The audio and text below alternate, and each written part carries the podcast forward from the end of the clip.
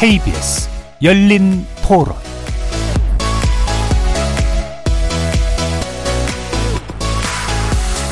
안녕하십니까. KBS 열린 토론 정준희입니다.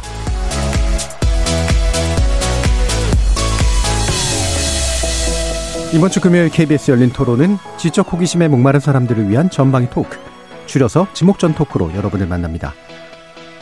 이르면 올 봄, 일본이 후쿠시마 원전 오염수를 바다에 방류한다고 하죠. 지구 문명이 생겨난 이후 이렇게 많은 원전 오염수가 바다로 방류되는 건 이번이 처음이라고 합니다. 따라서 아무도 그 결과를 예측할 수 없는 상황.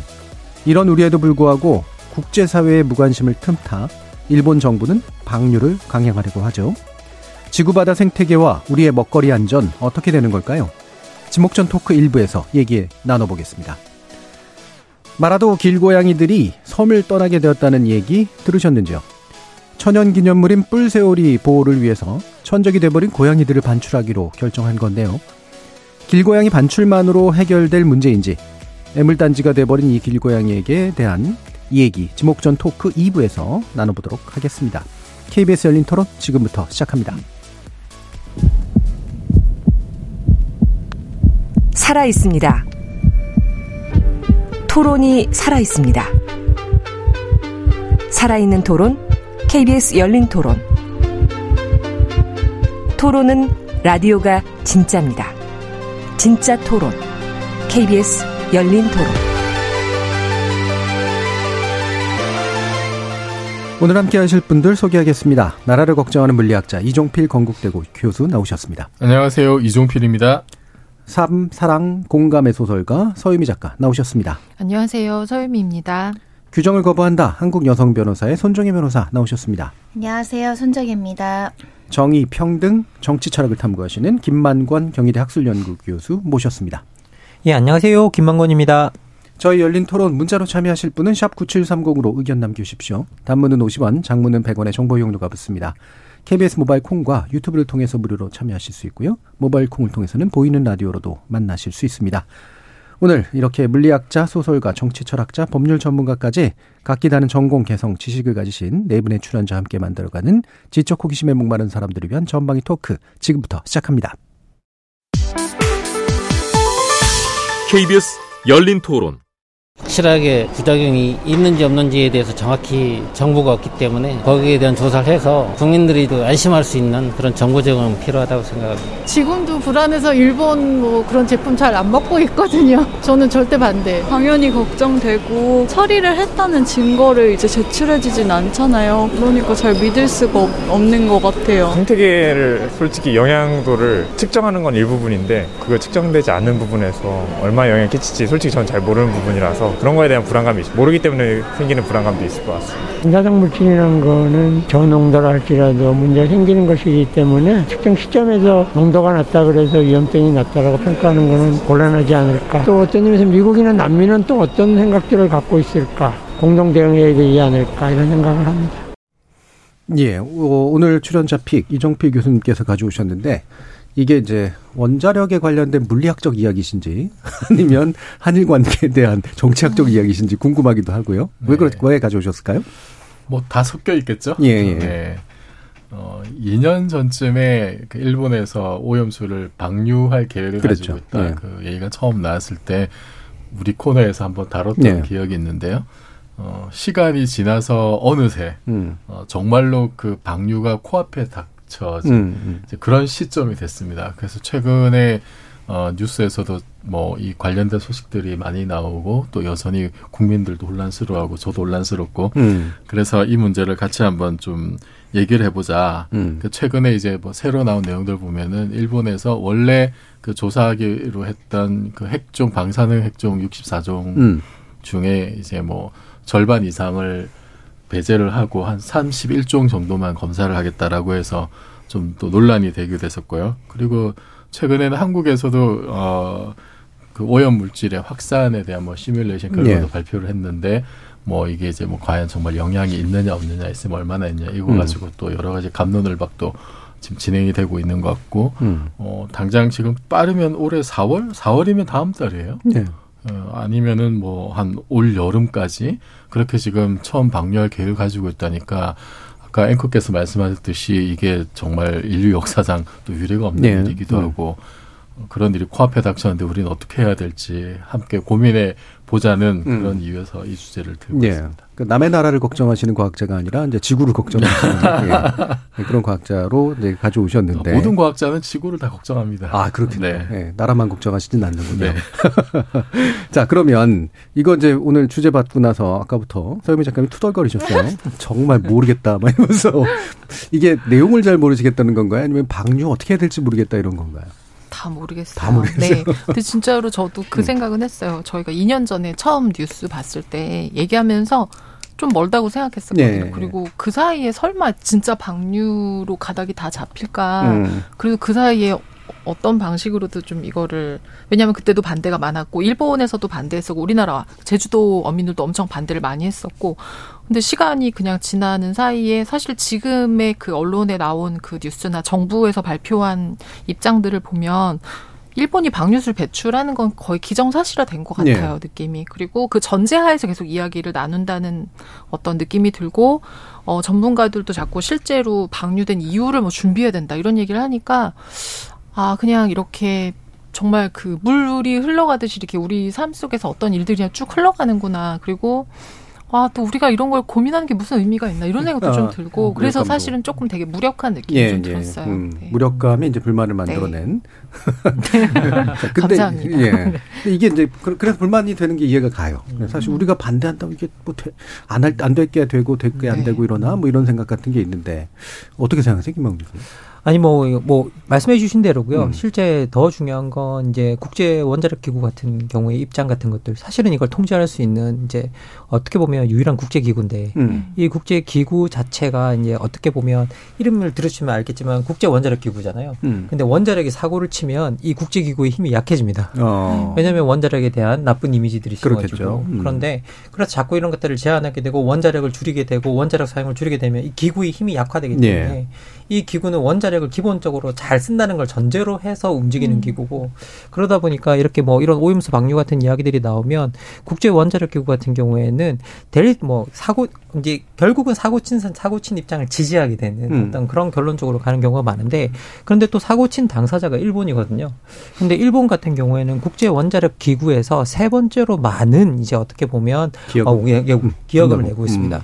근데 이게 뭐그 국제 기구의 기여금이라는 건 국가의 경제 력과 비교해 비교해서 유엔의 기여금을 중심으로 해서 거의 동등한 분야 동, 동등한 비율의 기여금을 계속 지속적으로 음. 내고 있거든요. 어느 기구나.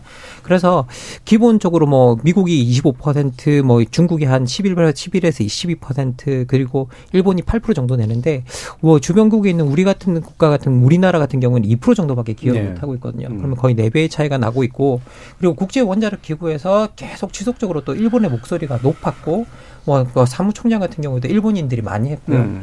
그래서 기본적으로 국제 뭐 원자력 기구 자체는 어, 일본이 방류하겠다라고 이야기했을 때부터 계속 지지 성명을 표시해 왔고 음. 예. 그러다 보니 어, 국제 원자력 기구가 하는 말을 우리가 제대로 고지고대로 믿을 수 믿을 수 있나라는 그런 부분도 조금 있고요.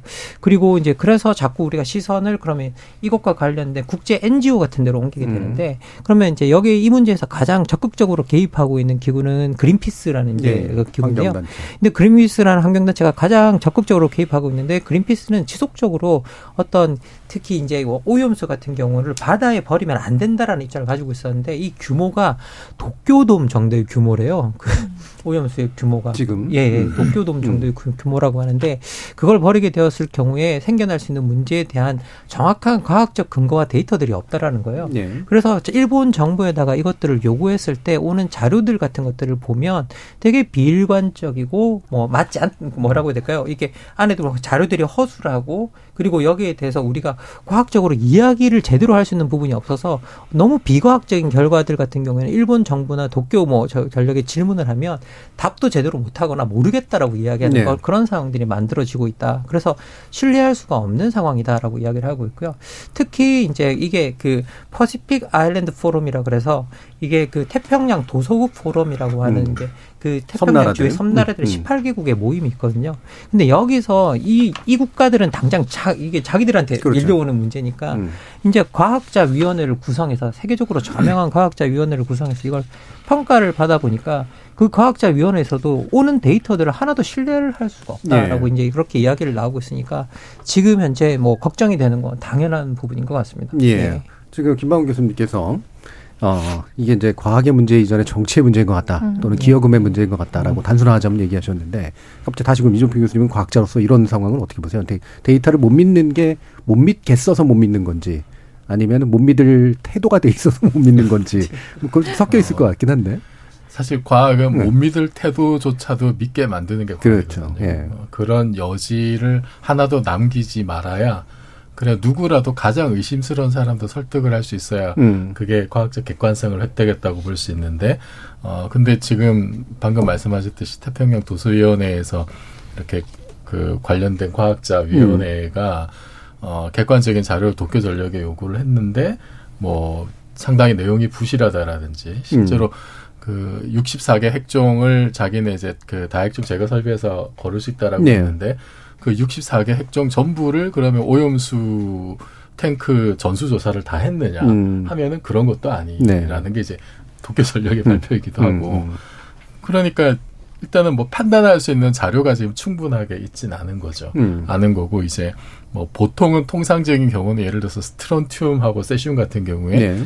그 반감기가 어, 한 30년 정도 되거든요. 네, 네. 그러면은 그 농도가 오염 물질 속에 그 두 물질의 농도가 그렇게 뭐 많이 차이가 나지 않는데 음. 도쿄 전력이 제시한 자료를 보면은 뭐 너무 좀 비상식적으로 이게 차이가 많이 난다든지 음. 그런 숫자를 보면 과학자들은 이게 왜 이러냐고 물어보거든요. 예.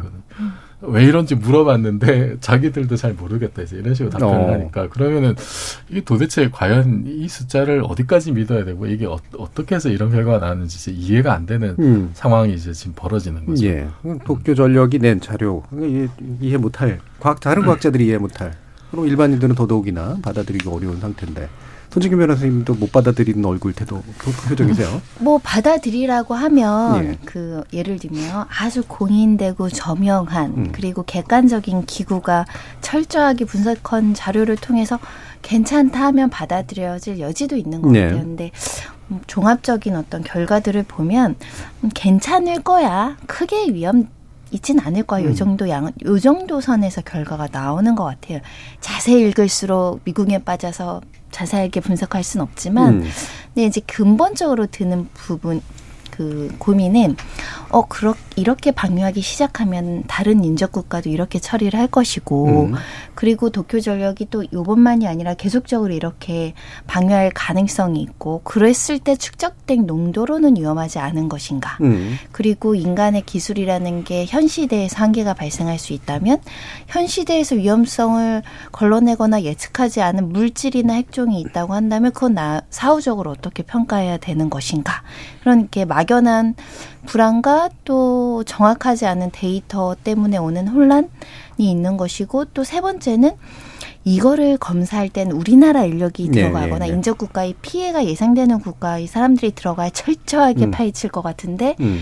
어찌됐든 우호적인 국가나 우호적인 기구에서 조사를 하다 보니까 객관성 있는 기구가 맞는가라는 의문을 던지게 되는 거죠. 음, 그렇죠. 공정성이나 신뢰성, 당사자들의 문제 이런 게 이제 다 빠져 있어서 생기는 문제인데 지금 뭐 어쨌든 이, 이들의 주장은 아 이게 안 위험하게 처리한다 이거 아닙니까? 예. 근데 또 거기에서 반박하는 거는 특정 삼중 수소라든가 이런 거에 관련된 것만 있지 뭐 사실 이게 뭐냐라고 얘기하기도 하고요. 어떻게 보세요?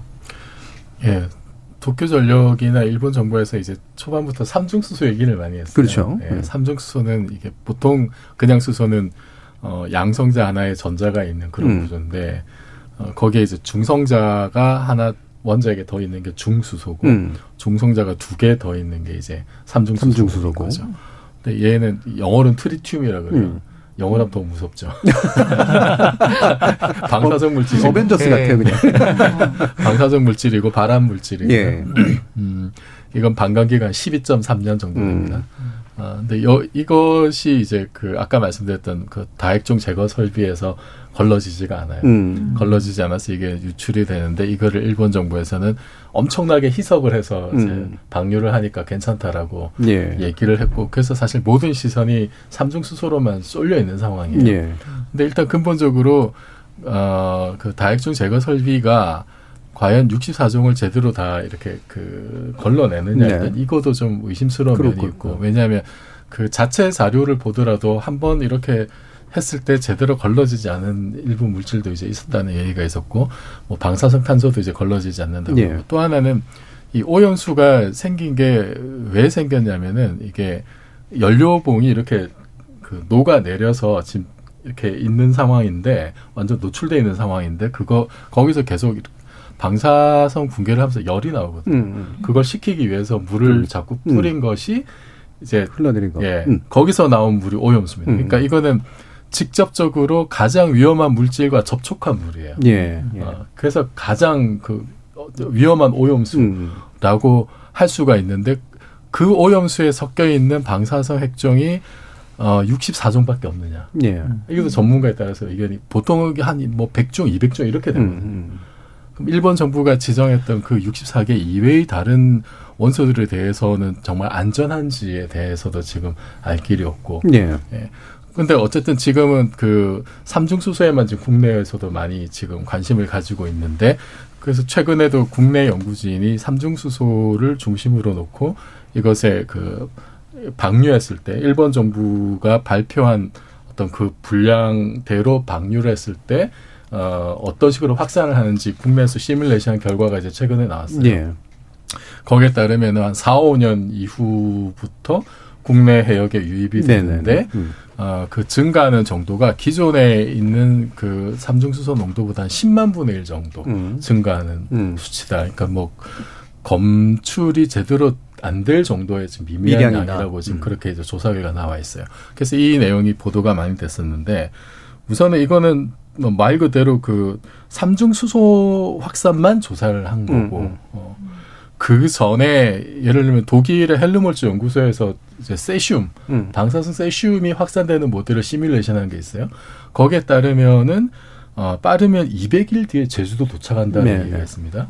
그러니까 280일 지나면 동해 앞바다 음. 갈수 있고 극미량은 뭐 극히 미약한 양이지만 이거 한 달 이내 제주도까지 올 수도 있다. 음. 뭐 이제 이런 모형도 있어요. 음. 그러니까 사실 이게 뭐 지금 방류할 때 뭐 그런 다양한 방사성 핵종들이 어떤 농도로 음. 정확하게 어떤 농도로 이게 방, 방출이 되는지 여기에 대한 구체적인 어떤 뭐 자료나 일단 이런 것들이 있고 또 여러 가지 어 모형으로 시뮬레이션을 사실 좀 많이 돌려봐야 그래야 좀 예. 믿을 만한 결과 나오지 않을까라고 하는 게 있고 또 하나 그 맹점은 뭐냐면은 지금 이런 식으로 위험 물질을 희석해서 풀었을 때 확산되는 모형을 지금 이렇게 돌리고 있는데 거기에는 뭐가 빠졌냐면 생물학적 농축이 네. 빠져 있어요. 음.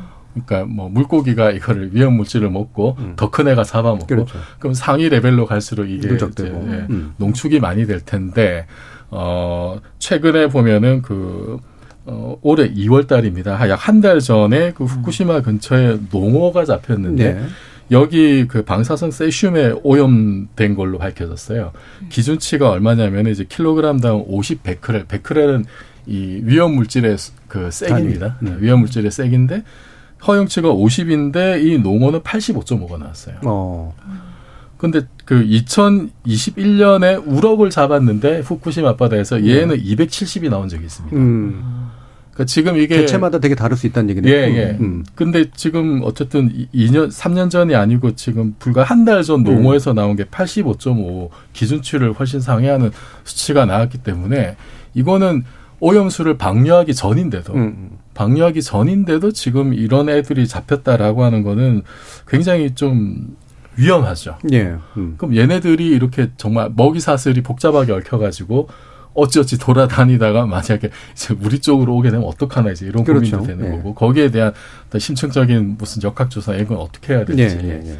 이런 것도 좀 음. 예, 궁금해집니다. 그렇죠. 이게 이제 농도, 방류량, 그다음에 해류의 속도, 방향 이런 것들이 다 달라서 이제 시뮬레이션 결과가 과연 어떻게 될지 실제로 어떻게 될지 그다음에 특히나 생물 쪽은 시, 시뮬레이션도 할 수 없는 상태니까 또 여러 가지로 의심이 들 텐데 지금 7284님이 방사능 이야기하니까 고엽제 생각나네요. 이세한테까지 영향 미치잖아요. 라는 말씀 주셨고요. 음. 유튜브에서 태산중령님께서 일본 국내에서 보감하다가 반감기 지나고 방류하면 안 되는 일입니까? 라는 말씀도 주셨어요. 어, 안 되니까 이제 이러려고 그러는 거겠죠, 네. 김학민 교수님?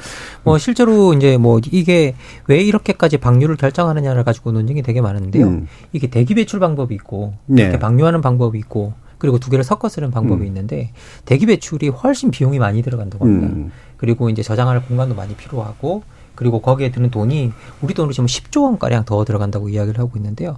그래서 결국은 이렇게 방류를 결정한 거의 가장 중요한 배경은 비용 문제 때문이었다라고 네. 이야기를 하는 경우가 있고요. 그런데 이렇게 어떻게 보면 사, 생각을 해보면 일본에서 정말 이게 지진 때문이었긴 했지만 이제 지진 때문에 했, 했지만 큰 사고가 일어났고 그리고 거기에 대한 제대로 대한 대체 처리를 제대로 하지 못했고 그래서 주변 인접 국가에 많은 영향을 사실은 끼쳤었잖아요. 그럼에도 불구하고 이제 이제 거기서 생겨난 오염수를 처리하는 과정에 있어서 주변국의 동의를 얻지 않고 이렇게 어떻게 보면 일방적으로 자기들이 스케줄을 정하고 음. 뭐 배출한다라는 점에 있어서는 뭐 이렇게 어떻게 보면 그 비용의 문제 때문에 상당히 어떻게 보면 국가 간의 관계에 있어서의 어떤 비윤리성 이라고 해야 될까요? 음. 예. 어, 그런 부분에 대해서 저희들이 충분히 문제를 제기할 수 있는 부분 인 것 같고요. 음. 사실 이거 이것 예, 우리가 이게 바다에 방류하는 문제는 그 오염수가 자국에 머무르지 않는다는 거잖아요. 음. 사실 그리고 그것들이 흐르고 흘러서 다른 여러 주변 국가들에게 영향을 미치게 되고 결국은 인접 국가에 영향을 미치게 되고 그리고 더 나가서 그 주변 국가들이 사실은 바다에 접해 있기 때문에 다 뭐 이렇게 유럽이라는 것 달리 해산물이나 이런 문화들이 예. 다 발달되어 있고 그러면 그런 것들이 음식으로 섭취되어서 인체나 축적이 될수 있고 있고 음. 그래서 그런 것들이 건강에 직접적으로 영향을 미치는 그런 상태에서 그런 것들을 충분히 고려하지 않고 동의를 얻지 않은 상태에서 이런 일을 한다는 것 자체가 비용 문제 때문에 예. 저희들이 충분히 문제를 제기해야 되는 상황인 것 같아요. 예. 아까 예. 이종필 교수님이 농어 우럭 얘기하시니까 갑자기 확 하고 다가오잖아요. 우리가 먹는 생선들이니까 예. 일본에서 들어오는 것들도 되게 많고 그러면 사실 이게 이제 비용이 제일 싸니까 이러는 거뭐 뭐 당연히 짐작이 가는데 보관하기 하는 한계가 이제 이미 더 이상 보관하기도 어렵고 새로 또 생기는 오염수들은 계속 네. 있잖아요. 그래서 음. 생기는 문제 아니겠어요, 일본이? 그렇죠. 지금 예. 그 오염수 탱크가 천 개 정도, 예. 천개 좀 넘는 걸로 알고 있는데 거기 지금 뭐 보관하는 게 뭐 130만 톤 정도 지금 방류하겠다는 게. 그러니까 아까 말씀드렸듯이 삼성수소 같은 경우는 12.3년이에요 방광기가. 음. 10년 지나면은 절반으로 이제 줄어드는 예. 거죠. 시간이 계속 지날수록 사실은 뭐 농도가 더 이렇게 낮아질 수밖에 없는데 그걸 하기 싫다는 거죠. 네. 돈 들어가니까. 음, 음. 보관 시설을 네. 계속 키워야 되고. 그러니까. 사실 뭐 삼중 수소는 뭐 12년이라고 음. 해서 비교적 짧지만 아까 말씀드렸던 스트론튬이나 음. 세슘 같은 경우는 30년이라서 음. 10년 정도 더 한다고 해서 뭐 농도가 획기적으로 줄어들지는 또 않아요. 음. 음. 그뭐 그런 것도 아마 일본에서 고려를 했을 것 같긴 해요. 예. 근데 어쨌든 자기네 나라에서 그렇게 사고가 난 거고 뭐 그러면 어쨌든 최대한 그거를 해결하려고 하는 자기 스스로 해결하려고 하는 모습을 보여야 되는데 이거는 말하자면 뭐 국내에서도 이렇게 뭐 장마철에 공장이 폐수를 이렇게 희석시켜서 무단 방류했다 이런 거는 음. 굉장히 음. 국민적 공부를 사는 네. 일이잖아요. 그거하고 좀 비슷한 느낌이 들어요. 이거를 물에 섞어가지고 그냥 음. 풀면은 순간적으로 이게 희석이 돼서 농도가 떨어졌다고 이거를 용의를 그러니까 해줘야 되는 약간 건지. 납득이 안 가는 설명이에요. 네. 그러니까 일시적으로 그 네. 주변에 굉장히 이제 뭐 물이 많으니까 네. 그 농도는 희석이 될 수 있겠죠. 그러면은 어 그거를 계속 허용을 하게 되면은 그러면 모든 나라가 핵발전소 돌리는 모든 나라에서 그런 핵폐기물을 그런 식으로 엄청나게 음. 엄청난 물로 희석시켜서 다 음. 바다에 투게도 되는 건가? 음. 음. 이런 근본적인 의문도 그렇죠. 좀 들고요. 유튜브에서 제임스 리 님께서 와 드디어 F4 완전체다. 서 작가님 반가워요. 어머. 저는 포함되지 않습니다. 여기서 F4는 저는 제외하고 이제 네 분을 얘기하는 겁니다. 네.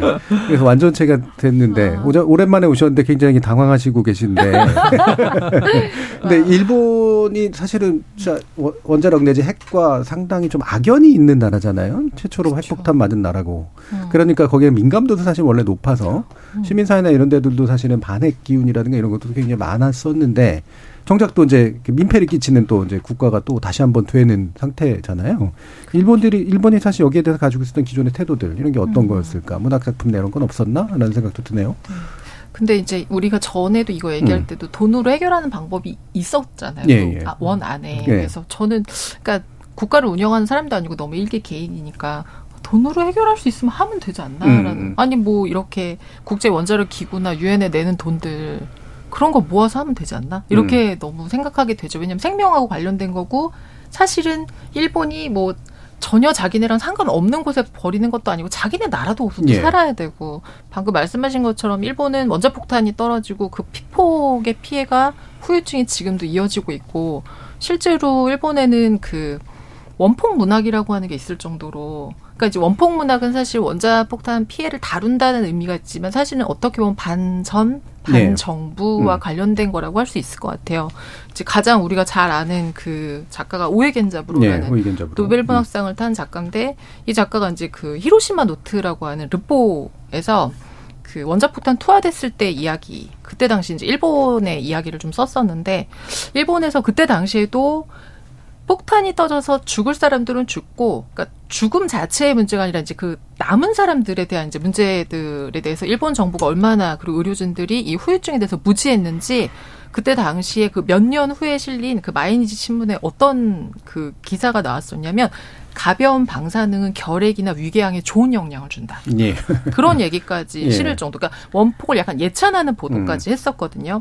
그러니까 그때는 아직 원폭하고 그런 병들의 연관성을 찾지를 못해서 그게 꾸준히 반전이나 어떤 그 일부의 어떤 음. 그 의사나 이런 분들에게서 문제 제기가 되고 있음에도 불구하고 음. 인정을 안 했었는데 이때 당연히 미국도 그 잔존 방사능으로 인한 피해는 없다라고 선언을 했었고 음. 그러니까 지금의 상황은 사실 너무 유사한 것 같아요.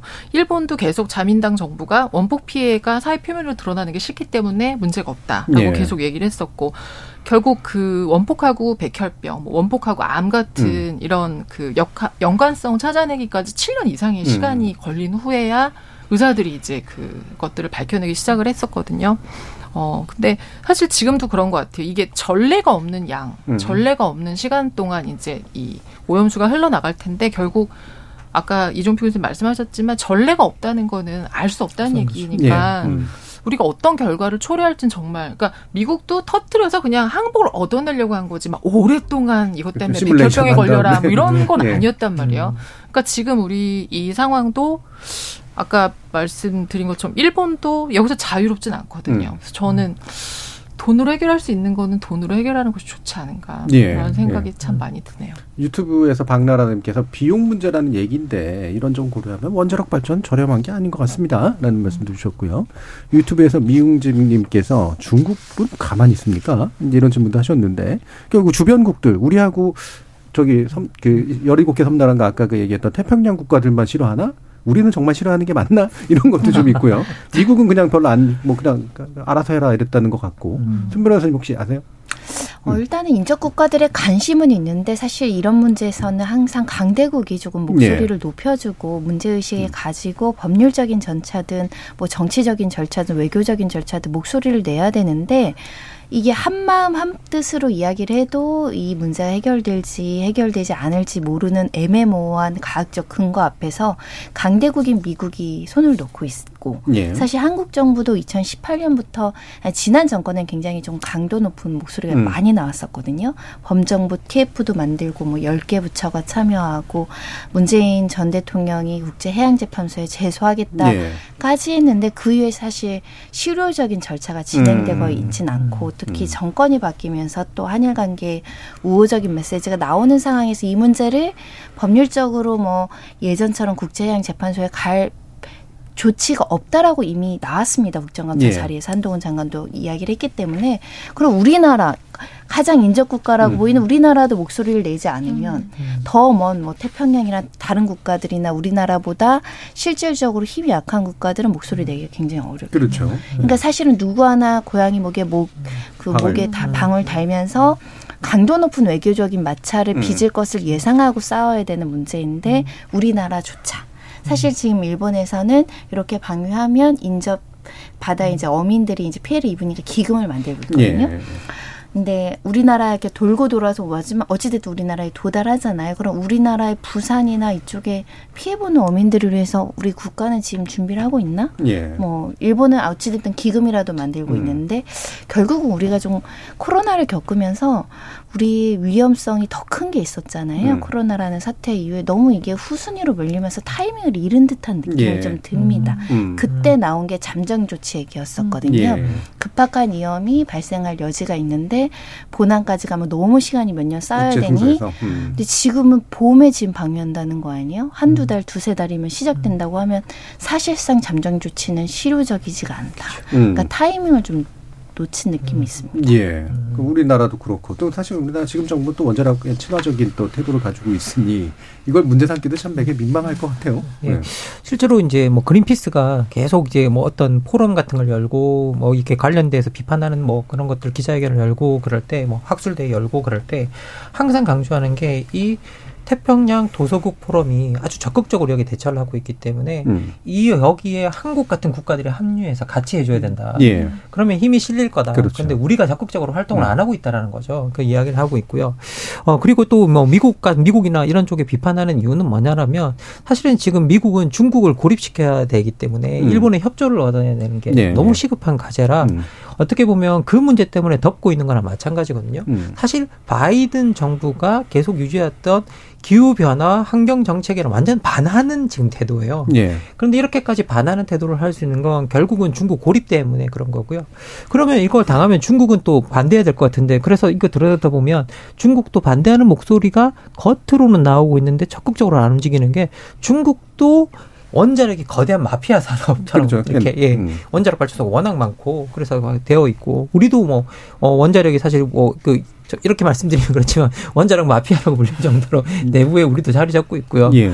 예. 그러다 보니 이게 원자력에 대해서 목소리를 이제 뭐 내게 되면 어 내게 되면 여기서 뭐 그것들이 크게 힘을 받지 못하는 그런 음. 상황들이 만들어지고 있어서 어떻게 보면 주변국들이 적극적으로 대응하지 못하고 오로지 외롭게 지금 태평양 도서국 포럼, 음. 예, 호주나 뭐 여기에 그 뉴질랜드 같은 국가가 있긴 있지만 그래도 대부분 다 작은 섬나라인 국가들이 여기에 대응, 대응을 하고 있는데 여기에 이제 뭐 적극적으로 합류하는 뭐, 뭐 일부 과학자들이란지 그런 그런 사람들 빼면 사실 사실상의 지원을 받고 있지 네. 못하기 때문에 지금 현재 뭐 일본이 원하는 방향으로 결국은 가지 않을까라는 생각이 듭니다. 음. 예. 고재성님께서 나중에 문제 생기면 가장 인접해 있는 우리나라가 제재를 제대로 안 했다고 욕먹을 수 있는 것 같은데요. 라는 말씀도 주셨는데 자꾸 듣다 보면 과학의 문제가 아니라 국제 정치의 문제가 되고 있구나. 이제 이런 생각도 좀 드네요. 네. 그게 사실 세상 만사가 음. 과학과 정치와 외교를 분리해서 볼 수 있는 게참 예. 힘, 음. 힘들어요. 음.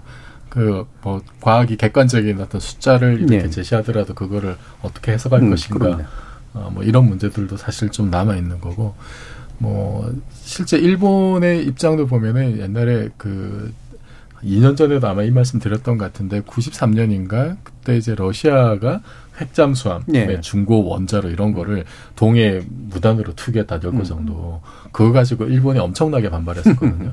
반발하고 뭐뭐 뭐 의정서 이런 거 개정해가지고 음. 무단 그 방사성 폐기물을 무단으로 바다에 투기하지 말도록 하는 뭐 음. 그런 것도 이끌어내고 음. 막 그랬었는데 또 거기에 또 미국은 또 이렇게 사인도 안 하고 예. 예 그랬었던 예, 음. 전력도 있고 일본은 지금 이제 입장이 완전히 이제 반대인 음. 상황이죠. 그리고 삼중 수소 같은 경우도 어 이게 그냥 성동격세 미끼인 그런 의미가 있다고 말씀드렸는데 사실 요거만 보더라도 일본에서 주장하는 게 이게 그 배출할 때 리터당 이제 1,400 베크렐 정도의 농도로 배출하겠다. 네.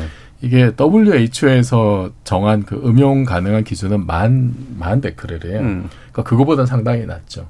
상당히 낮은데 우리나라 이게 기준이 정확하게는 없어요. 음. 그런데 미국은 이 음용수 기준이 얼마냐면 740밖에 안 돼요. 음. 그러니까 지금 일본이 배출하려고 하는 것은 한 절반 가까이밖에 안 되는 거고 유럽은 100입니다. 100. 음. 그래서 지금 일본에서 그 방류하겠다고 하는 삼중수 농도 그 농도로 배출했을 때 그 물을 바이든 대통령이 과연 마실 수 있을 거냐. 자기네 기준에도 못 마시는 거예요. 네. 그런데 지금 이제 별 얘기 안 하는 거죠. 그러니까 음. 의심이 되는 거. 자기네 기준에도 안 맞는 미국 기준에 두배 가까이 되는 삼중수소를 배출을 하는데 왜 저렇게 가만히 있을까라고 이제 의심이 드는 거죠. 왜 예. 그러면 과학적인 이유가 아니라 다른 정치적인 이유가 있나? 아니면은 음. 저 정도는 그냥 허용을 해줘도 괜찮은 다른 근거가 있나? 음. 이제 이런 의심이 이제 자꾸 드는 거죠. 예. 아마 바이든 대통령이 저 생수를 드셔서 네. 바닷물 안 끓여 먹어가지고 그런 건가? 근데 정말 자꾸 들을수록 예. 이런 걸 잘 모르지만 락스 정말 많이 희석해서 마시려고 예. 주는 느낌인 것 같아요. 아, 예, 진짜 예. 우리한테. 근데 그렇잖아요. 아무리 이게 어떻게 해석을 해도 락스를 푼 건 락스를 푼 거고. 근데 정부에서도 이 뭐 국회 여당 의원들도 이게 탈원전 단체랑 일부 정치인들이 이 위험성을 과도하게 부각시켜서 막연한 공포감을 좀 조성하고 있다고 지금 그렇게 얘기하죠. 얘기를 하고 네. 있으니 예. 어 국민들 입장에서는 그럼 그냥 가만히 그냥 우리 있다가 음. 그냥 이렇게 병에 걸리면 아, 내 그냥 운명이 그렇구나. 어, 빨리 죽으면 아, 내가 그냥 명인 짧구나 이렇게 생각을 해야 되나라고 이제 근데 과학자가 되죠. 하는 일 중에 하나가 뭐냐면은 음. 아무리 낮은 가능성이라도 그거를 끝까지 그렇죠. 그 파고드는 거거든요. 음. 이게 네. 현실화됐을 때 어떤 음. 일이 있을지 굉장히 극단적인 생각을 많이 합니다. 과학자들은. 네, 네, 네. 그래서 과학이 발전해 온 음. 것이고 음. 특히나 사실 이거는 그 국민의 생명과 직결되는 음. 문제일어요 건강. 네. 그래서 훨씬 더 보수적으로 접근하는 게 맞지 않나 예. 그런 생각인데요. 예, 사실은 이것을 반대 증거도 제출하면서 뭔가 할 수 있을 만한 과학자들의 집단을 만들어서 거기에 그것이 펀딩도 받고 그래서 행동도 하고 사실 네. 이래야지 그게 가능한데. 그러니까 저는 이제 네. 이번 사태를 보면서도 우리나라가 기초과학이 음. 튼실하지 못한 어떤 음. 음. 그런 좀 후과 음. 중에 하나이지 않을까. 뭐 이런 해류의 흐름이나 시뮬레이션 같은 것도 뭐 우리도 하고 있긴 합니다만 음. 또 다른 나라에서 한 것들 훨씬 음. 더 많이 참고를 해야 그렇겠죠. 되고 네. 그다음에 해양 생물 생태계라든지 그 움직임이나 우리 주변 해역에서 음. 이런 것도 굉장히 좀 빈약한 걸로 알고 있거든요. 음. 그런 것들이 결국은 어, 이런 중요한 문제가 터졌을 때 우리가 자신 있게 선도적으로 데이터를 수집하고 뭐 조사 시뮬레이션 돌려서 다른 나라를 설득할 수 있을 정도였던 음. 그런 역량을 평소에 비축하지 못한 어떤 그런 안타까움도 조금 느껴지긴 합니다. 예. 자, 그리고 마지막으로 손 변호사님. 아까 이제 법 얘기 좀 잠깐 하시긴 하셨습니다만 잠정 조치 이후에 사실 할 수 있는 시기를 지났다. 법적으로도 뭔가를 할 수 없는 건가? 뭘 해야 되는 건가? 뭐 상징적인 의미에서 제소할 수 있죠. 의지를 음. 가진다면 그게 이제 국제사회의 여론을 조성할 수 있고 네. 또 인접 국가들의 목소리를 높이는데 계기가 돼서 어찌 되면 이 문제를 세계적으로 더 알리는데 효과가 있을 수 있거든요. 음. 우리가 과거에 후쿠시마 관련해서 수산물 그 수입 중단 조치하면서 사실은 이 잠정 조치가 인용이 된 적이 있었죠. 음. 최종적으로는 1심에선 졌다가 이제 승소한 경력이 있는데 그때 승소하면서 이런 표현을 썼어요. 인접 국가인 한 한국에서는 이 환경적으로 잠재적 위험성이 있을 수 있기 때문에 음. 이렇게 검역 조치, 음. 수산물 그 수입 못하는 건 정당한 조치다. 음. 사실 지금도 우리 교수님 말씀 들어보면 잠재적 위험성이 있죠. 보이죠. 네, 네. 그럼 충분히 우리로서는 음. 정보 공개를 요구하고 음. 심지어는 우리가 북한 핵과 관련해서 계속 현장 조사 가겠다고 서로 뭐 미국에서도 이야기하는 네. 것처럼 우리가 그 현장에 우리 과학자 가고 뭐 음. 과학자뿐만 아니라 뭐 필요하다면 해양 수산 뭐 관련한 인력들도 배치를 해서 우리가 평가를 한번 해보겠다 위험성에 대해서 네. 목소리를 낼 만큼은 조금 노력을 해봤으면 좋겠다. 네. 그래야 네. 무슨 문제가 생기더라도 우리가 그래도 최선의 노력을 다했는데 예기치 못한 사태였다가 되는데 손 놓고 있다가 예기치 못한 사태가 되면 이건 후손들에게 할 말이 없을 것 같다라는 음. 생각을 가져보고요. 지금 국가에서 나오는 대책은 방사능 검사를 하는 곳을 늘리고 인력을 늘리겠다는 거예요. 이건 사실은 일 터지고 확인하는 거잖아요. 그렇죠. 네. 일 터지고 확인하는 거니까 사실은 이거는 예방적 조치가 아니거든요. 음. 예방적 조치는 사실 제가 보기에는 전무한 것 같습니다. 음.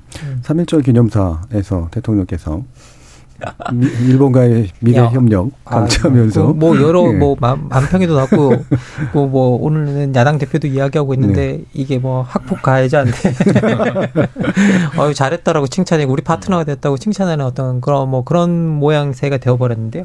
뭐 이런 상황이라고 한다면 사실 뭐 일본이 어 이렇게 어떻게 보면 외교적으로 우리랑 좀 친해주세요라고 구걸하는 모양새잖아요. 예. 솔직히 말씀드리면.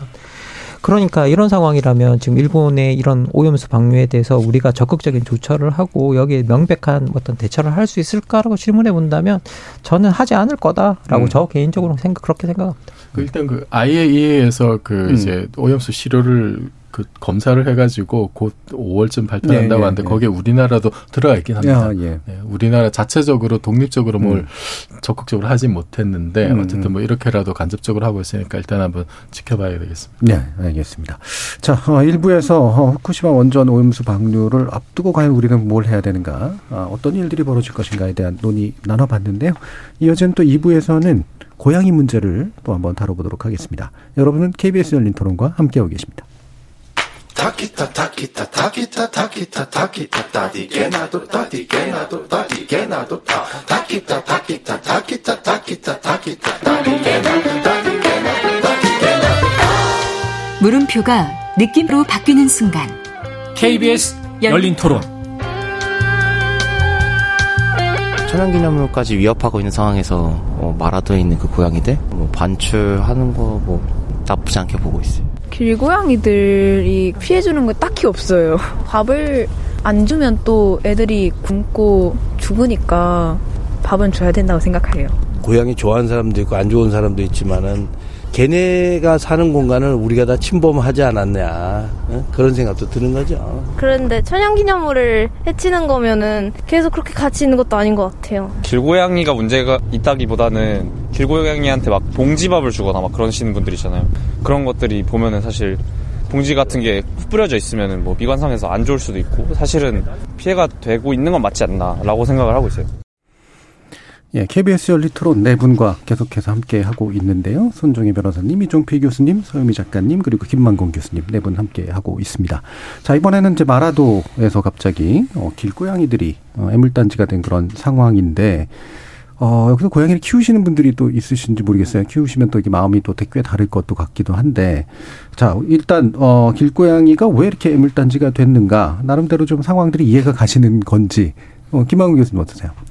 어, 뭐, 저도, 저는 사실 이 소식을 언제 처음 이렇게 접했냐면, 제 아이가 일요일 아침에 맨날 하는 동물 프로그램 있잖아요. 음. 그 열, 광적인 팬이에요. 그래서 음. 그 시간에 아무것도 못 하거든요. 음. 그걸 봐야 돼서. 그래서 뭐 집안 어른들도 뭐 다 그걸 같이 보게 되는데, 거기서 사실은 이제 소식을 좀 접했었고요. 네. 그리고 그 다음에 제가 뭐 이렇게 몇몇, 그래서 관심 있어 기사를 좀 찾아보다가 지금 깜짝 놀랐던 게, 이게 많은 특히 조류, 조류와 관련돼서는 많은 희생이 길고양이로부터 나오고, 음. 길고양이들이 멸종시킨 조류들도 있다라는 그렇죠. 그 말을 이제 뭐 정보를 이제 이게 보게 되니까 어 이게 이걸 어떻게 처리해야 되지?라는 이제 문제가 생기는 거죠. 그렇다고 해서 뭐 호주 같은 경우에는 이게 워낙 희귀종이 많이 살고 있어서 음. 호주 정부가 200만 마리 정도, 200만 마리인가 이게 정말 정확하게 기억이 안 나는데 정말 수많은 고양이들을 이렇게 살처분한 적도 있다라고 하거든요. 그런데 이게 당시에 이게 뭐 이게 얼마나 윤리적이냐 이 문제 를 가지고 또 논쟁이 붙었었고 음. 그래서 이게 우리가 길고양이를 보호하는 문제와 그리고 길고양이와 관련돼서 파생되는 어떤 또 다른 그 종류의 어떤 동물들의 목숨을 보존하는 문제가 또 연관되어 있기 때문에 어떻게 양쪽을 다 존중하면서 이것들을 이 문제를 해결할 것인가에 대해서 우리가 합의점을 찾아 나가야 되는데 이게 지금 당장은 되게 쉽지 않은 부분인 것 같아요. 음. 그런데 명확한 건 뭐냐면요. 우리 길고양이는 아무도 해치지 않아는 아닌 것 같아요. 네네, 예, 그렇죠. 그리고 네. 거기서 출발하면 문제는 안 풀리는 것 같고요. 음. 길고양이가 소중한 목숨이긴 하지만 그로 인해서 다른 효과가 생겨나고 있다라는 걸 우리가 인지하고 거기서부터 출발을 해야 논의가 되는 것 같아요. 예. 자, 그럼 서유미 작가님은 자 어떤 입장이십니까? 반대이십니까? 그런 건 아니죠. 저는 사실 그 고양이 좀 무서워하거든요. 어, 예. 네, 저는 고양이가 그 하악질하는 거. 근데 예. 고양이 동물들이 알아요. 자기 사람이 자기를 무서워하는 걸 알거든요. 예. 저보면 하악질 많이. 제가 되게 무서워하는데 예. 방금 그 저도 그 소식 접하고서 찾아봤을 때 아까 김학건 그 교수님 말씀하신 것처럼 호주에서 2015년에 이 고양이를 유해 동물로 지정했더라고요. 네, 네. 제가 그걸 보면서 우리나라에서 비둘기를 유해동물로 지정한 거랑 되게 유사한 느낌이 좀 음. 들었어요. 한때 평화의 상징이었고 어, 우리는 원래 그 맷비둘기라고 해서 작은 네. 비둘기가 있었고 이제 그 비둘기 종이 이제 우리나라에 유입이 됐었는데 사람들이 막 정말 닭둘기라고 할 정도로 네. 음. 그 비둘기가 너무 많이 늘어나서 우리도 이제 유해동물 지정된 지 벌써 이게 10년이 넘었더라고요. 음. 그러면서 어 그 막 현수막에 이제 비둘기 도, 뭐 모이 주지 말자라는 것도 붙고 비둘기도 잡식성 조류고 배설물이 되게 강한 산성이어서 막 문화재나 건축물 부식시키는데 고양이도 찾아보니까 되게 유사한 지점이 또 있더라고요. 네. 이 고양이 배설물이 해달한테 그렇게 안 좋아서 음, 해달이 음. 많이 죽고 저도 그 저는 사실 고양이가 비둘기를 잡아먹는 것도 여러 번 봤거든요. 네, 네. 네 그 마, 많이 봤는데 둘을 싸움씩 붙이면 되겠다 이런 거. 아니요, 어, 그렇죠. 근데 저는 비둘기를 뭐 잡아먹는 왜냐면 도심에는 다른 새를 볼 일이 별로 없으니까. 예. 근데 아 희귀한 새를 잡아먹을 수 있겠구나라는 생각으로 그렇죠. 실제로 예. 정말 길고양이들이 야생에서 미국 조류협회에서 말한 게 63종의 조류와 포유류와 파충류를 멸종시키는데 큰 영향을 끼쳤다라는 예. 예. 얘기를 하고 아까 말씀하신 호주에서 진짜 200만 마리를 진짜 살처분을 했다고 예. 하더라고요. 그래서 음. 아 이게 그냥 단순히 길고양이가 우리가 보기에 귀엽고 근데 배가 고프니까 그리고 우리가 생각하는 단순한 피해는 그냥 아 뭐 쓰레기 봉투를 뜯어 좀 시끄러워를 넘어서는 잘 모르는 또 세계의 일들이 있을 음. 수 있겠구나. 그래서 아 이것도 좀 고민해 볼 만하다라는 생각이 좀 들었어요. 예. 네. 어떻게 보세요? 과학자로서 이 데이터는 편향돼 있어라고 생각하십니까? 뭐 믿을 만한 숫자인 것 같긴 예, 예. 합니다. 어, 저도 그 이 소식을 듣고 어, 좀, 좀 놀라기도 했습니다만 예. 그런데 어, 그냥 옛날 같으면 진짜 막그 좀 때려잡자 고양이 막 이런 분위기였을 것 같은데 예전에는 그렇죠. 예전에는 어, 되게 싫어했으니까 네. 전반적으로. 그런데 이번에는 조치를 음. 보니까 이거 포획을 해가지고 일단은 그렇죠. 저기 제주 본섬으로 음. 옮겨서 잘 보호를 음. 한다라는 음. 소식을 듣고 오 이게 상당히 좀 합리적으로 바뀌어가는구나. 문명화됐구나. 네, 음. 생각이 좀 들었어요. 근데 딱 그 길고양이를 또 좋아하시는 분들은 그조차도 너무 고양이에게 책임을 많이 묻는 거 아니에요? 그렇죠. 이런 얘만 문제냐. 네, 네. 음. 있어서 어 근데 아마 뭐 이거는 좀뭐 일단 긴급하니까 아마 이런 조치를 좀 취한 것 같은데 음. 그 일각에서는 그 어, 천연 기념물 그 새를 공격한 것이 길고양이와 들고양이 차이가 날 수도 있다. 음. 어, 다 길, 길고양이가 한 게 아니다라는 예, 주장도 예, 예. 있더라고요. 숨은 범인이 있다. 네. 어. 그래서 그것도 사실은 뭐좀 앞으로는 그런 것도 좀 더 세밀하게 뭐 조사를 할 필요는 있을 것 같아요. 예. 정말로 그 천연기념물 특정 조류를 공격한 고양이들이 어떤 어떤 종류인지 음. 뭐 인간과 가까운 지역에 있는 길고양인지 아니면 완전 야생의 들개 같은 예. 이런 뭐 그런 데서 주로 있는 정말 들고양이들인지 음. 음. 그 비율이 어느 정도 되는지 이런 거 좀 더좀 좀 세밀한 조사는 앞으로 예. 일단은 좀 필요하지 않을까. 어, 떻게 네. 조사를 했을까요? 설문조사 같은 건 어려운 것 같고. 뭐, 어떻게 모니터링 하는 그렇죠. 샘플을 하든가 모니터링 네. 하든가 이래야 될 텐데. 네. 사실 뭐 쥐가 주는 안 좋은 영향도 굉장히 많다고 그러더라고요. 음. 네. 근데 이 쥐를 또 고양이들이 잡아먹었었기 때문에 음. 외로 또 이 이 균형이 무너질 수도 있다 뭐 이런 식의 얘기하는 사람들도 있고 참 어렵습니다. 형들은. 그러니까 인위적으로 인간이 노력해서 개체 수를 증감시키는 노력을 그렇죠. 우리가 하고 있는 건데 네. 과거에는 네. 그러진 않았을 거 아니에요. 음. 그럼 과거는 어떻게 생태계가 균형을 잡았을까 하는 고민도 한번 해보면서 사실 이건 쉬운 문제가 아닌 것 같아요. 음. 왜냐면 우리가 이제 동물을 보호해야 된다고 하면서 동물보호법을 엄청 강화시키려는 사회적인 노력이 있는데 거기에 대표적으로 이렇게 길고양이 죽이거나 때리면 동물학대 범으로 처벌하는데 지금 이제 국가 권력으로 이걸 모두 네. 단체로 잡아가서 죽이는 살처분 조치하는 것도 어떻게 보면 동물학대 일환인데 어쩔 수 없이 공익적인 목적으로 이행을 해야 되는 네. 거잖아요. 참 아이 러니한 상황이다라는 생각을 해보고요. 고양이가 사실은 대표적으로 동물학대 희생자이면서도 동물 사랑을 극명하게 보여주는 대상화가 된 것 같아요. 음, 요즘 드라마 같은 거 보면 음. 어떤 범죄자는 동물학대를 길고양이에게 막 새구슬 네. 죽이고 정말 동물을 사랑하는 선한 사람은 그 동물을 지키기 위해서 사비로 막 동물병원에서 돈 많이 써가면서 지키려고 하고 그러니까 이거는 사실은 동물 보호자 들과 약간 동물에 대한 어떤 보호 플러스 이제 생태계 보호자들은 다 한결같이 생태계를 사랑하는 마음에서 시작한 일인데 음. 약간 좀 아이러리한 상황이 아닐까 그런 생각을 한번 해봤고요. 음. 그래서 고양이를 사랑하는 사람들은 이 소식을 들으면 매우 슬플 것 같고 또 천연 기념물 지금 문제된 기념물이 뿔새 오리라고 하거든요. 네. 멸종위기 야생생물 2급이라고 하고요. 전 세계적으로 5천에서 6천 마리에 불과하다는 거죠. 그래서 이 희귀한 아이, 얼마 안 남은 아이를 보호하기 위해서 고양이가 희생되는 이 상황입니다. 예. 약간 좀 우리 어, 인간으로 치면 인권 충돌이잖아요. 권리 충돌. 동물권들끼리 충돌하는 거죠. 네, 네. 그 고양이를 우선할지 하필 천연 기념물은 몇 마리 안 남아서 참 마음이 아프네요. 예. 네. 사실은 예전에 청성산, 천성산 사건이었나? 하여튼 동물을 대행할 수 없, 없잖아요. 근데 뭐 나중에 이제 법이 좀 바뀌어서 이제 대행할 수 있게 되는 상황까지 아마 좀 있으면 간다라는 그런 얘기도 나오고 그랬는데. 예, 이제 조금 동물보호법과 동물보호 단체가 예. 그 활동 영역이 높아지고 하면요. 동물별로 단체가 음. 생깁니다. 그렇겠죠. 네. 음. 자, 김한근 교수님. 음. 아니, 뭐, 실제로 제가 이게 음. 그 마라도 뿔새우리 보호와 관련해서 고양이와의 관계에 대해서 석사학위 논문이 나와 있더라고요. 예. 네.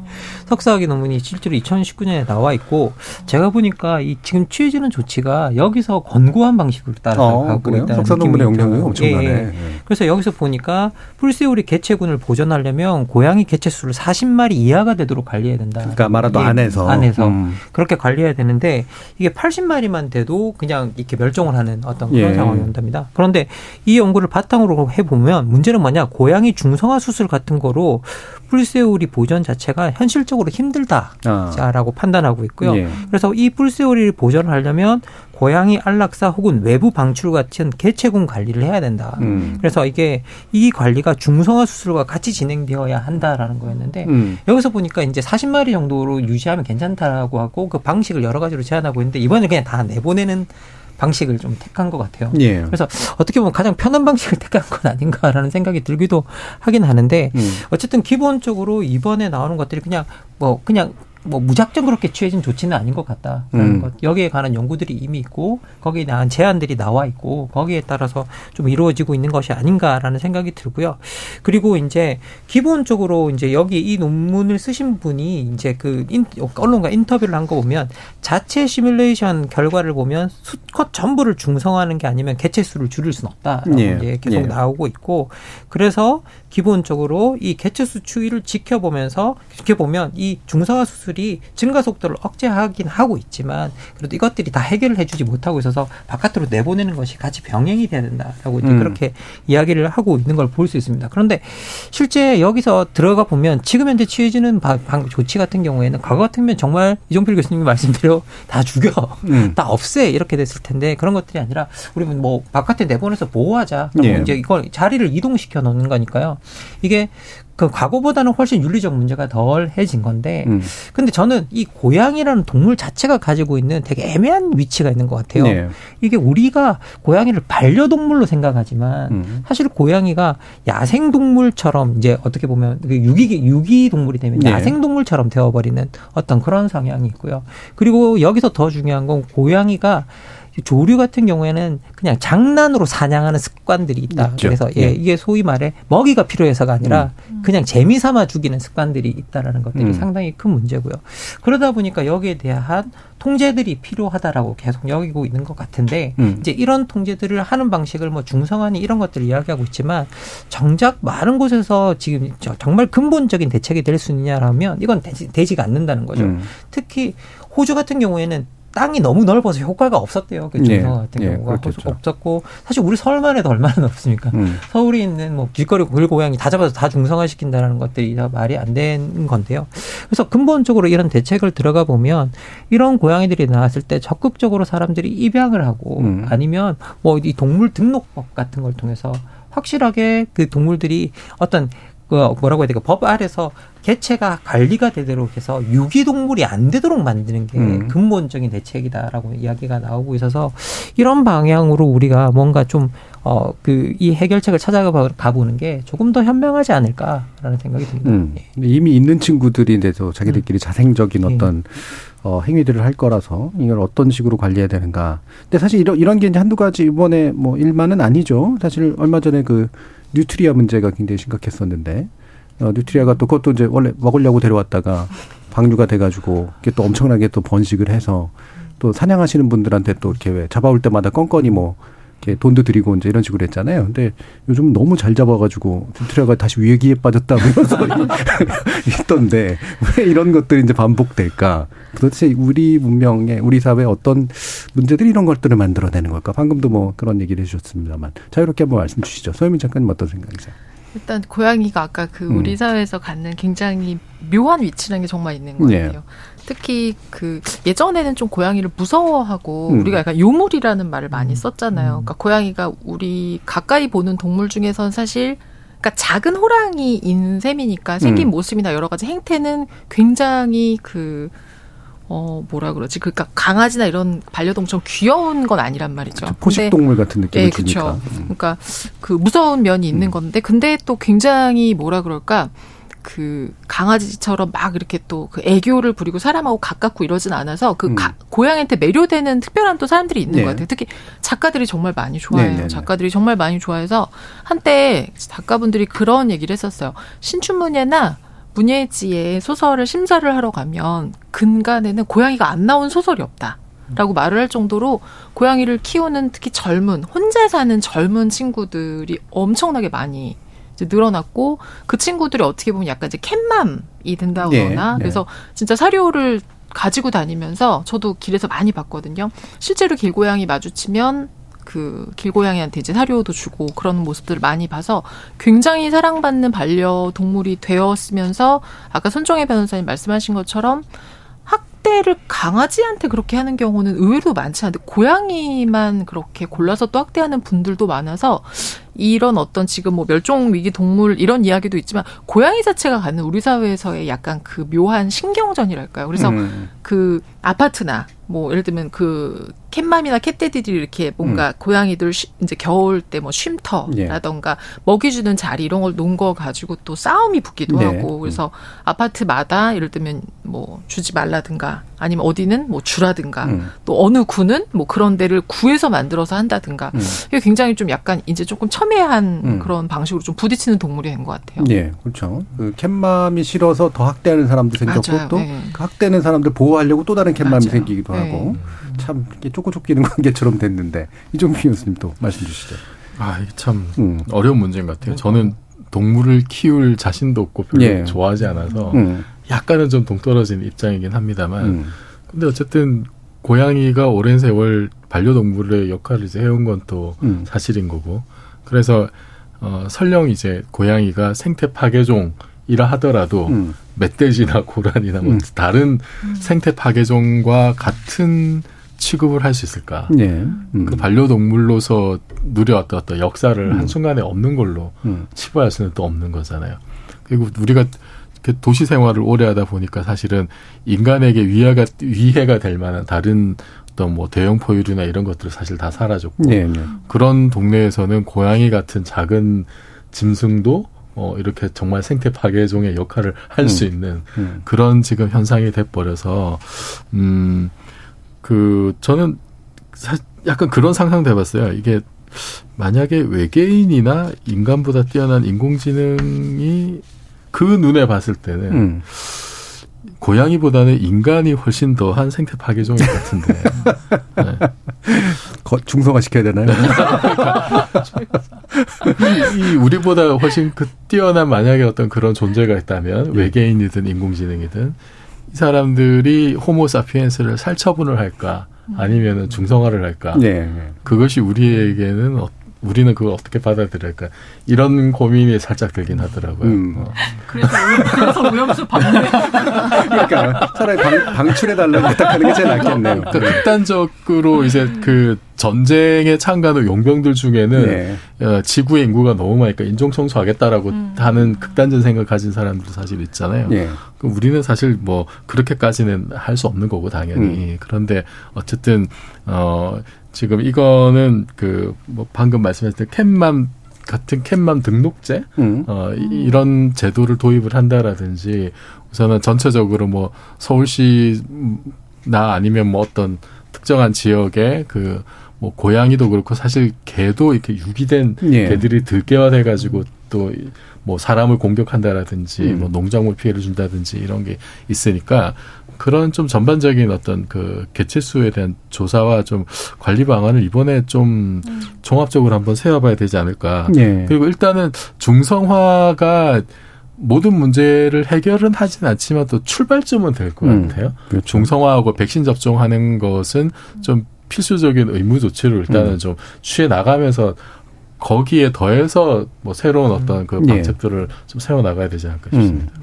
김진희님께서 고양이는 새끼를 너무 많이 낳습니다. 개체 수조들이 필요하긴 합니다. 라는 말씀 주셨고요. 김병희님이 반려동물은 반려할 때 의미가 있죠.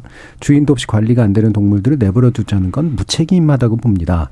야생화된 동물들이 또 마냥 건강하고 행복하기만 할까요? 라는 말씀 주셨고요. 유튜브를 통해서 HS님께서 법이 필요하겠네요. 천연기념물 보호를 위한 유해동물 개체관리 법률 같은 거 말입니다라는 말씀도 주셨어요.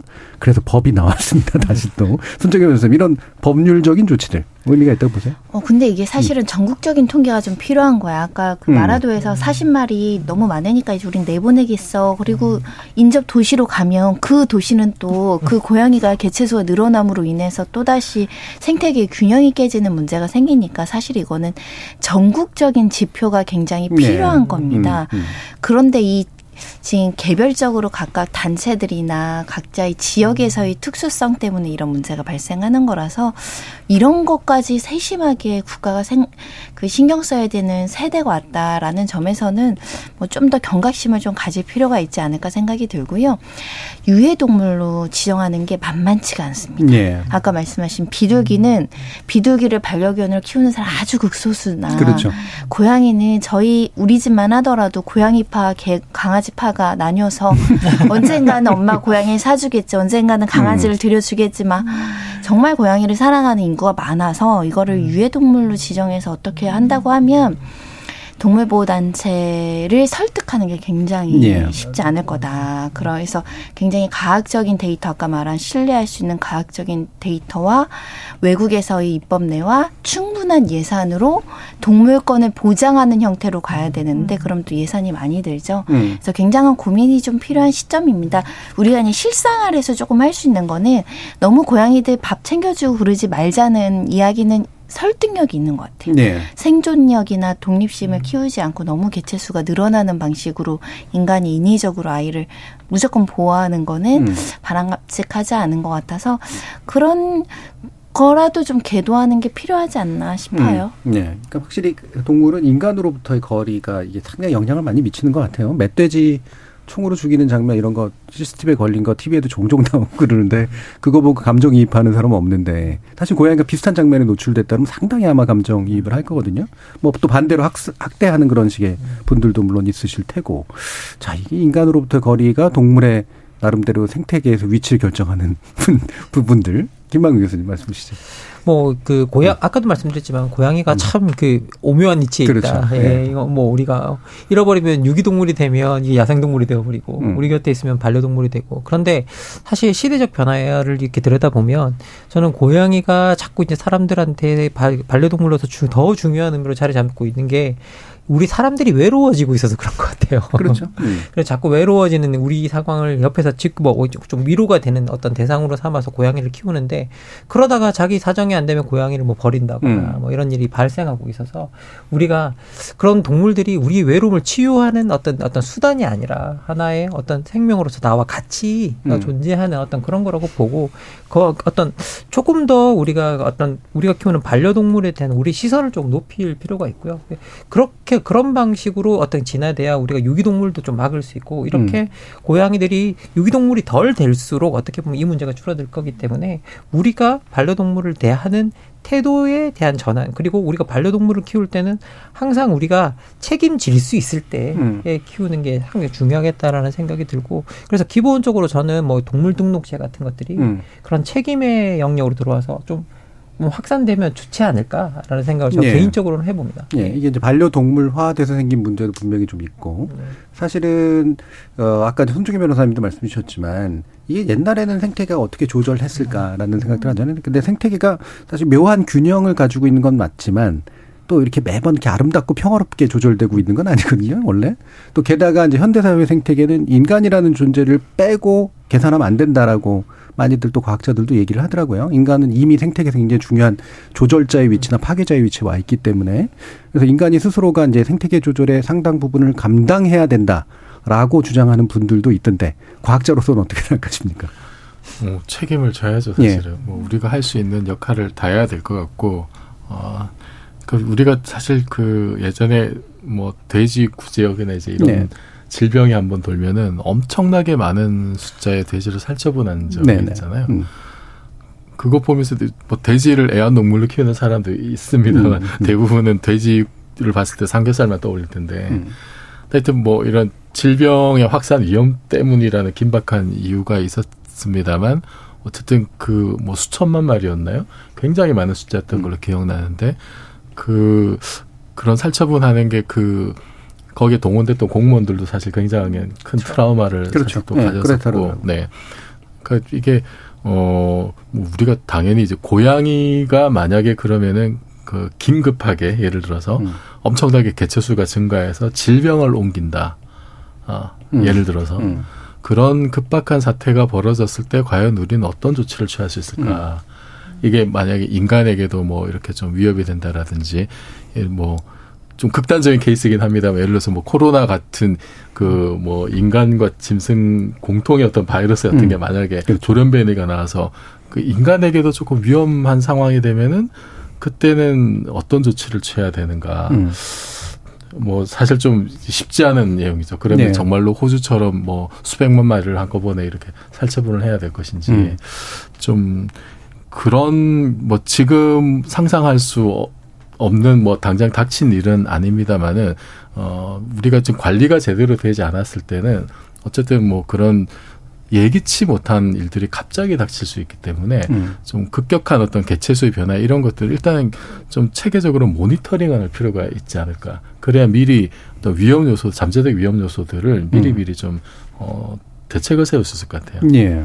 오죽하면은 문학 앞에 인자 붙여가지고 인문학이라고 통칭하는 일까지 있을 정도로 문학에서 사실 인간이라는 게 가지고 있는 위치가 굉장히 중요한데 문학이 인간을 기술해 온 거잖아요. 네, 동물에 대한 기술은 뭐 상대적으로 적긴 합니다만 우리 인간의 위치 어떻게 판단하시나요, 서 작가님? 네, 저도 이 문제를 보면서 어, 사실은 이렇게 고양이 개체 수가 늘고 우리가 고민하게 된 게 다 사실 인간 때문이거든요. 네. 인간들이 이제 동물들이 살아야 될 곳에 왔고 그리고 생태계가 무너지니까 고양이가 어떻게 보면 이 도시에서는 이제 상위 포식자가 돼버린 거죠. 사실은 원래 상위 포식자가 아닌 개체인데 음. 그러다 보니까 많이 늘기도 하고 그리고 제가 그 아까 비둘기 보면서 그 찾아봤을 때 나왔던 좀 놀라웠던 것들 중에 하나가 도시화돼서 동물들이 도시에서 살게 된 적응하게 된 동물들은 교미 횟수나 그 새끼를 낳는 게 훨씬 많이 늘더라고요. 네. 실제보다도 훨씬 더. 네. 그래서 비둘기도 원래는 1년에 한 번에서 두 번 정도만 알을 낳았다면 그거의 서너 배 이상. 실제로 길고양이들도 그렇다고 그러더라고요. 더 교미를 자주 하고 음. 생후 7개월부터 1년에 두세 번 임신하는데 한 배에 한 여섯 마리 정도씩 네. 나으니까 중성화가 따라잡을 수 없는 게 맞거든요. 근데 어, 정말 아까 김만구 교수님 말씀하셨지만 가장 중요한 거는 유기동물을 줄이는 방식이 가장 일단은 음. 제일 크고 중요한 방식인 것 같고 그리고 어 이제 개체수에 대한 고민은 결국 이제 인도적으로 중성화 수술을 하는 방식인 건데 얘네가 영역 동물이거든요. 네, 그래서 네. 너무 재미있는 게 영역에서 그 영역 관리가 안 되면 또 다른 데서 한 마리가 오면 그렇죠. 또 무너지고 또 네, 무너지고 네. 하기 때문에 굉장히 쉽지 않은 부분인데 또 고양이를 사랑하는 분들이 많이 생기니까 어쩌면 길에 나와 있는 고양이들은 많지만 예쁜 고양이를 굉장히 교미로 교배를 많이 해서 또 음. 음, 음. 많이 양산해서 또 음. 데리고 오고 이 이제 악순환이 반복이 돼서 예전에 강아지들도 애견들 보면 뜬장 같은 데다가 그막 네, 네. 만들어 놓고 음. 그랬던 일들이 이제 사실은 결국 벌어져서 한쪽에서는 너무 많아서 고민이고 한쪽에서 그 예쁜 고양이를 찾기 위해 음. 고민이고 그래서 어, 동물을 아름답고 이런 것도 있지만 함께 살아가는 생명에 좀 초점을 맞추면 음. 시간이 조금 오래 걸려도 이게 조절이 좀 되지 않을까라는 음. 생각이 좀 들어요. 예. 자, KBS 열린 토론. 지적 호기심에 목마른 사람들을 위한 전방위 토크. 후쿠시마 오염수 방류 문제와 애물단지가 된 길고양이 문제에 대해서 전방위 토크 진행해 봤는데요. 함께 해주신 서유미 작가, 손종혜 변호사, 김만건 교수, 그리고 이종필 교수 네 분 모두 수고하셨습니다. 감사합니다. 감사합니다. 감사합니다. 안터니 쓴 역사서 고양이 대학살에는 산업혁명 시기에 프랑스에서 유행했던 고양이 죽이기 사건이 기술되어 있습니다. 불만 집단이 고양이가 마법에 걸렸다는 소문을 퍼뜨렸기 때문인데요. 마라도 고양이는 죽이는 일까지는 아니라서 어처구니 없는 대학살은 아니겠지만 생태계란 참 복잡하고 어려운 일이구나 싶습니다. 고양이도 그런데 원전 오염수를 방출한다? 인간이란 참 오만하다 싶습니다. 지금까지 KBS 열린 토론 정준이었습니다.